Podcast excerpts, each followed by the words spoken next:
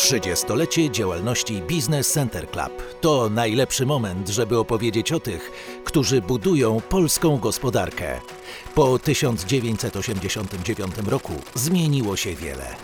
Pojawiały się nowe możliwości, otworzyły granice, rozwinęły technologie. Ale nie zabrakło też potężnych kryzysów. W serii podcastów opowiemy o tym, jak polskie firmy wykorzystały ostatnie trzy dekady, stały się liderami w swojej branży i jaki jest w tym udział B C C. Rozmowy na trzydziestolecie Business Center Club.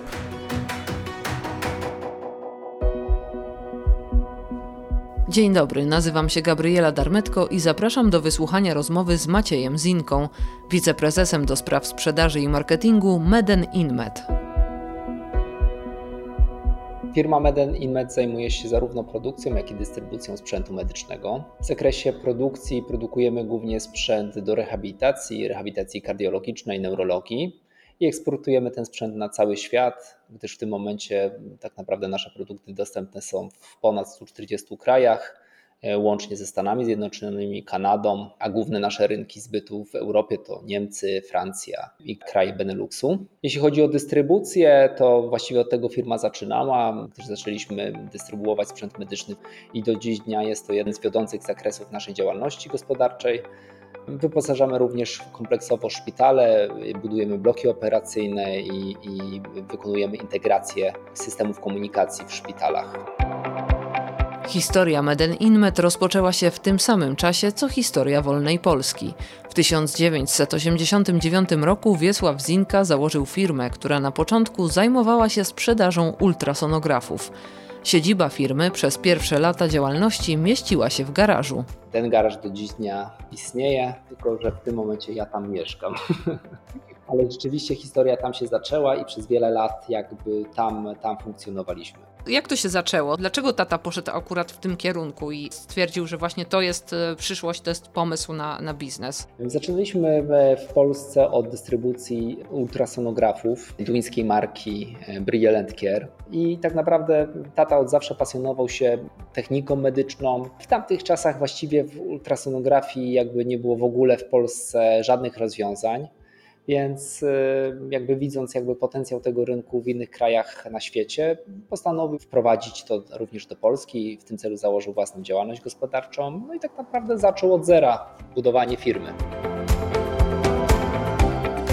Był to ciągły, permanentny rozwój przez trzydzieści lat, a właściwie już prawie trzydzieści dwa lata i on cały czas trwa i z roku na rok jakby ten rozwój jest ciągły. Oczywiście były jakieś tam takie istotniejsze z punktu widzenia historii rzeczy, czasami wydające się małe, no ale zmieniające w jakimś tam obszarze naszą działalność. No oczywiście osiemdziesiąte dziewiąte założenie firmy, samo podjęcie decyzji było kluczowe. W dziewięćdziesiątym pierwszym zakupiliśmy pierwsze laptopy do firmy. No to też jakby zrewolucjonizowało no, chociażby robienie ofert. Ilość tych ofert, sposób ich robienia, to były laptopy w formie walizek, więc można było je zabrać do klienta, wydrukować na miejscu specyfikacje czy, czy przygotować jakieś ulotki.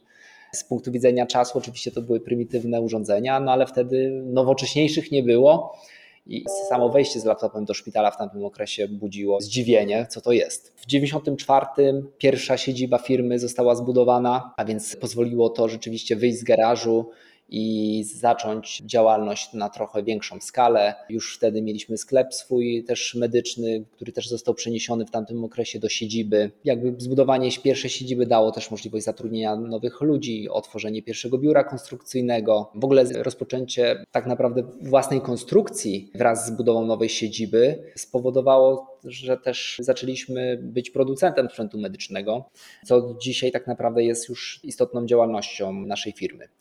Kolejnym kamieniem milowym można uznać stworzenie w dwa tysiące piątym roku działu chirurgii i rozpoczęcie dystrybucji sprzętu endoskopowego. Dzisiaj jest to też jeden z większych naszych działów i, i, i wiodąca część naszej działalności. Firma rozwijała się dynamicznie, jednak w dwa tysiące ósmym roku na świecie pojawił się kryzys gospodarczy. My w tamtym czasie budowaliśmy, kończyliśmy właściwie budowę i oddaliśmy do użytkowania kolejną halę fabryczną. Rozpoczął się wtedy naprawdę istotny i duży kryzys gospodarczy. Dodatkowo jeden z naszych partnerów zostawił nas, że tak powiem, na lodzie, gdyż mieliśmy kontrakt ustny, a nie pisemny.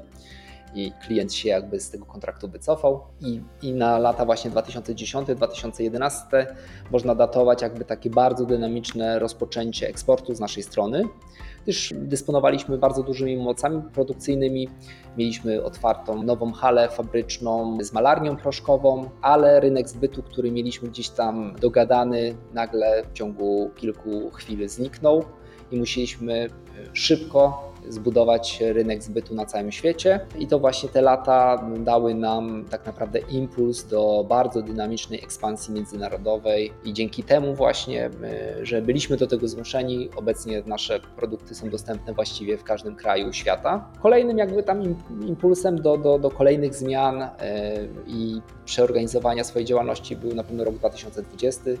Gdy pierwsza fala kowida zalała Polskę i też już wtedy byliśmy dużą organizacją, bo zatrudniliśmy trzysta pięćdziesiąt osób i aby nie redukować personelu i żeby przetrwać jakby w tych czasach, no musieliśmy też wykazać się elastycznością, przeorganizować swoje działalności i mimo, że jesteśmy dużą organizacją, musieliśmy się wykazać bardzo dużą elastycznością, żeby przetrwać. Tu się tak kojarzy, że no COVID dla firmy, która siedzi w branży medycznej, mógłby być właśnie takim impulsem do jeszcze większego rozwoju, ale tutaj też się pojawiły, tak, problemy. Pozornie. Pozornie mogłoby się tak wydawać, ale medycyna jest bardzo szeroką jakby działalnością. Proszę sobie wyobrazić, że sprzedajemy masę rzeczy zużywalnych. Z dnia na dzień ustają wszystkie operacje planowe. Oczywiście teoretycznie firmy, które sprzedają respiratory, pompy infuzyjne, rzeczy bezpośrednio przeznaczone do kowida, czy rękawiczki na przykład, oczywiście te firmy miały wzrosty, ale wszystkie firmy, które, że tak powiem, prowadziły normalny biznes medyczny, który bazował na jakichś planowych operacjach i tak dalej, tak naprawdę spotkały się z, z ustaniem popytu z dnia na dzień, gdyż po prostu tych operacji planowych nie było. Więc jakby wszystkie implantacje, wszystkie procedury takie standardowe zostały zawieszone na długi okres, więc duża część popytu po prostu została zamrożona. Teoretycznie właśnie tak jak pan powiedział, że pozornie się może wydawać, że tutaj akurat was kryzys ominął, a jednak dotknął wszystkich. Zabiegi rehabilitacyjne zostały wstrzymane, zabiegi planowe w zakresie implantów czy to urologicznych, czy, czy ortopedycznych ustały. Również klienci, którzy gdzieś tam w chirurgii kręgosłupa mają prywatnych pacjentów, też na chwilę musieli przeorganizować swoją działalność i też jakby ten wolumen operacji spadł. Więc y, oczywiście jesteśmy elastyczni, więc też jakby dostarczamy rzeczy do kowida i dostarczaliśmy dla rządu Lombardii zaopatrzenie w zakresie zabezpieczenia covidowego i dla wielu innych klientów, ale to wymagało pracy od rana do nocy, siedem dni w tygodniu i szybkiego działania. W ciągu trzydziestu dwóch lat działalności firma otrzymała ponad dwieście dwadzieścia nagród i wyróżnień, w tym kilkanaście razy była wyróżniana medalem europejskim przyznawanym przez Komitet Integracji Europejskiej i Business Center Club. Członkostwo w B C C na pewno daje poczucie bezpieczeństwa, oferuje również wsparcie w sytuacjach kryzysowych. B C C jest również wspaniałą platformą do nawiązywania kontaktów, do szeroko pojętego networkingu. Jest to miejsce, gdzie możemy spotkać innych przedsiębiorców, dzielić się z nimi doświadczeniami. Są to często ludzie sukcesu, którzy w jakiś sposób też tworzą jakby polski biznes i polską gospodarkę od lat, więc mają też swoje pomysły, swoje sekrety sukcesu. Możemy sobie w otwarty sposób na ten temat porozmawiać, co może wpłynąć również na nasz biznes. Wspieramy się też jako członkowie również w tak bieżącej działalności, jesteśmy w kontakcie, wymieniamy się poglądami na sytuację gospodarczą, receptami na jakiś sukces.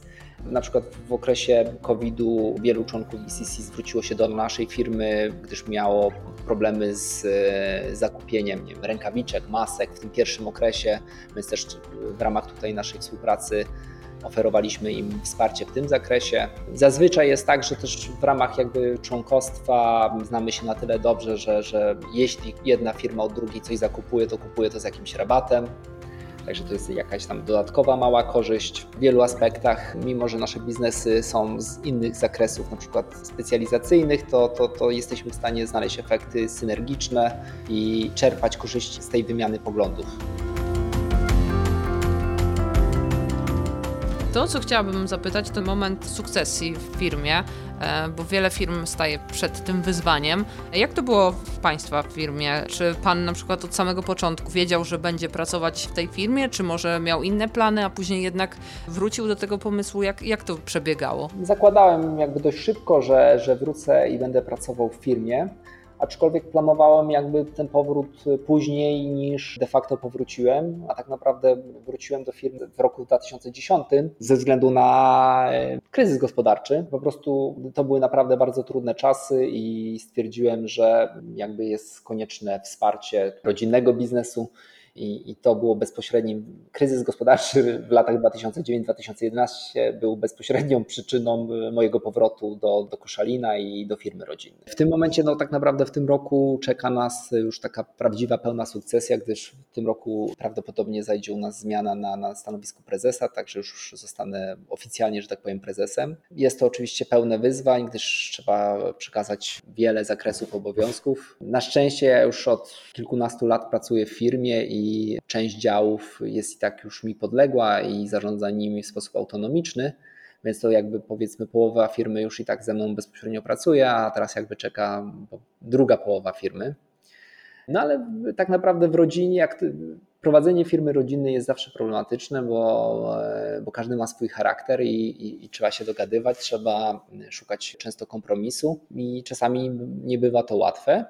Aczkolwiek my akurat z tatą się bardzo dobrze dogadujemy, uzupełniamy w wielu zakresach i, i nie ma tutaj między nami konfliktów, ale wiem z doświadczenia w innych firmach rodzinnych nie zawsze to wygląda aż tak dobrze. No tak, bo to pojawiają się różnego rodzaju problemy. A czy to było tak, że dorastając i patrząc, jak firma się rozwija, też był Pan angażowany w jakieś różnego rodzaju prace, będąc jeszcze na przykład nastolatkiem? Tak, tak rzeczywiście było. Abstrahując od tego, że firma była założona w naszym garażu, więc tata często był w delegacji, więc często ktoś z firmy mnie na przykład zawoził do szkoły. To już jakby pierwsze doświadczenia, że tak powiem, z firmą. Rzeczywiście potem, gdy w okresie licealnym i na studiach pracowałem wakacje, chyba trzy lata z rzędu w firmie. Były to różne prace, od pracy w magazynie przy sortowaniu dosłownie śrubek i naklejaniu naklejek, poprzez jak dział finansowy i inne prace, że tak powiem, pomocnicze. Ale tak, no jakby ta firma zawsze była elementem, o którym się rozmawiało i który był gdzieś tam w tle. Branża medyczna to jest taka branża, która się dosyć szybko rozwija. Jak to wygląda? Czy to są okresy skokowego rozwoju, czy cały czas trzeba coś ulepszać? Jak to wygląda, ten rynek medyczny? Więc rozwój jest skokowy, tylko sytuacja jest taka, że ten skok wykonujemy właściwie co roku.